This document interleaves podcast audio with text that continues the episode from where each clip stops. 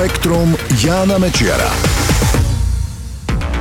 Ahoj, Viagra by mohla pomôcť v boji s koronavírusom a chorobou COVID-19. Presnejšie povedané, ide o látku, vďaka ktorej má tento liek známe účinky na mužskú potenciu. Podrobnosti v tomto spektre.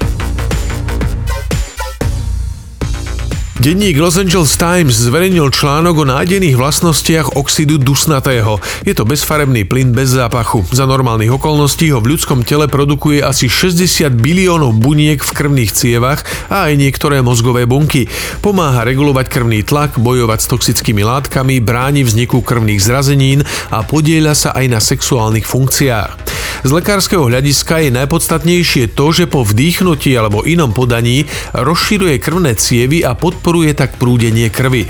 Aj preto sa najprv začal používať na liečbu tzv. modrých detí, novorodencov s poruchami okysličovania tela pre vrodené srdcové defekty. Neskôr na základe účinkov oxidu dusnatého vznikla slávna Viagra, ktorá prostredníctvom rozťahovania ciev pôsobí proti erektílnej dysfunkcii. Teraz ho začali výskumníci v Spojených štátoch Švédsku a Rakúsku testovať ako experimentálnu liečbu pri ochorení COVID-19. Cieľom je zistiť, či by oxid dusnatý mohol znížiť počet pacientov, ktorí potrebujú podporu dýchania pomocou ventilátorov.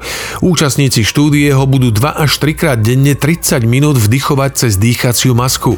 V Taliansku už také čo si robili a zdá sa, že po inhalácii oxidu dusnatého sa v krvi pacientov s COVID-19 dramaticky zvýšila hladina kyslíka.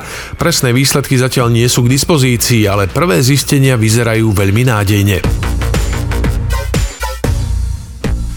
Denník Los Angeles Times píše, že už v roku 2004 výskumníci z univerzity v belgickom Levene objavili ďalšiu zaujímavú vlastnosť oxidu dusnatého. Zabíja koronavírusy. V tom čase to samozrejme nebol ten koronavírus, ktorý dnes ochromil celý svet.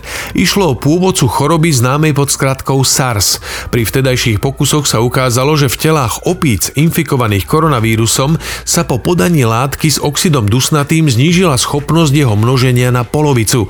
O rok neskôr švédsky vedci zistili, že pri vyšších dávkach plyn koronavírus SARS úplne zničí. Tam sa to však skončilo. Epidémiu SARS sa podarilo za 8 mesiacov poraziť a tak už vo výskume nikto nepokračoval.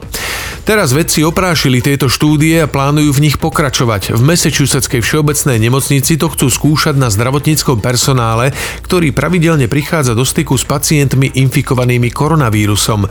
Lekári a sestry majú oxid dusnatý inhalovať na zač- začiatku a konci zmeny 10 až 15 minút.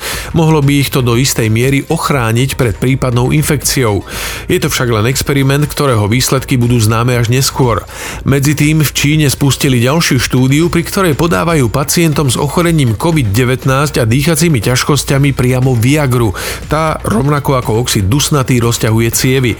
Čínsky vedci skúmajú, či môže pomôcť otvoriť drobné cievy, ktoré odberajú kyslík z plúc a zmierniť tak ťažkosti s dýchaním.